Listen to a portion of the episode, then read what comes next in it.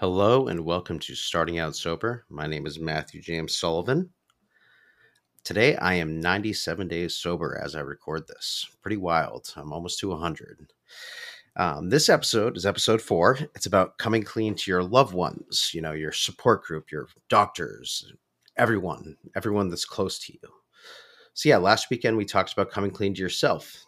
So, now what? Well, if you're married in a relationship, have a relationship with your parents, brothers, sisters, close extended family, or just some really close friends, it might be time to tell them. I would start with the closest person to you. For me, that is my wife. As I said in the last episode, I told my wife about my liver and I might need to cut back. But I already knew it was a bigger deal than that. I would like to say I went to her later that day or the next day and said, I need to stop. But the thing is, the whole thing took a few days to come clean to her fully because I was not ready to commit. I told her it was probably from years of drinking most days. The thing is, my wife didn't know how much I was actually drink- drinking. She didn't know I started late in the morning and kept drinking late into the night. My wife did ask me though if I was an alcoholic, or if I at least I if I thought I was an alcoholic. I believe I said my drinking by most definitions was probably that of an alcoholic, something like that. Something non-committal again, but also kind of actually admitting it. I could tell she was worried as I in this stuff and finally talked to her about how you know, I was drinking during the day and stuff, which she had to bring up, it just kind of sort of came pouring out of me.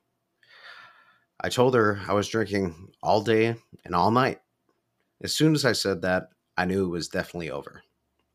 My wife had no idea how much I drank. I could tell she felt stupid. She wasn't and isn't stupid, of course. That's just sadly part of part of it all.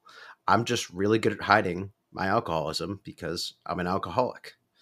After her tears subsided, she lended her full support. I told my wife I would tell my doctors. I set up an appointment a few days later and told my PCP everything. He set me up with additional tests and a scan of my liver, which uh, I would later find out my liver is absolutely not in great shape, but it is manageable. So I just really need to stop drinking and get healthy. He also set me up with an addiction specialist.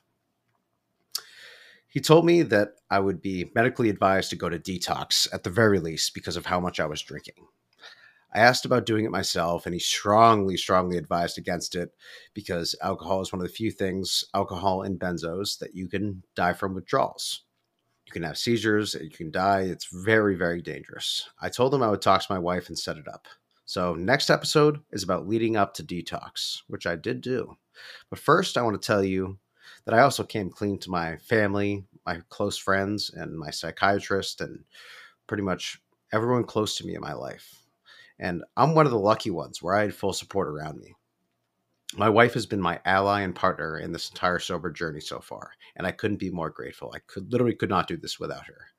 As I've stated before, if you do not have this type of support, please reach out to support groups. If you do not if you if you do not know where to find them, ask your doctors, ask your detox rehab centers, use Google, do whatever you can to find support.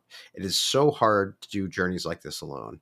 I'm sure it can be done and, you know, it will be done again alone, but I imagine it is much more difficult. So yeah, find your support groups and get support as you get sober. Come back next week as I lead up to detox. If you like today's music, you can check out my project Snow Melt, two words. Um, and yeah, take give it a listen. Give it a listen.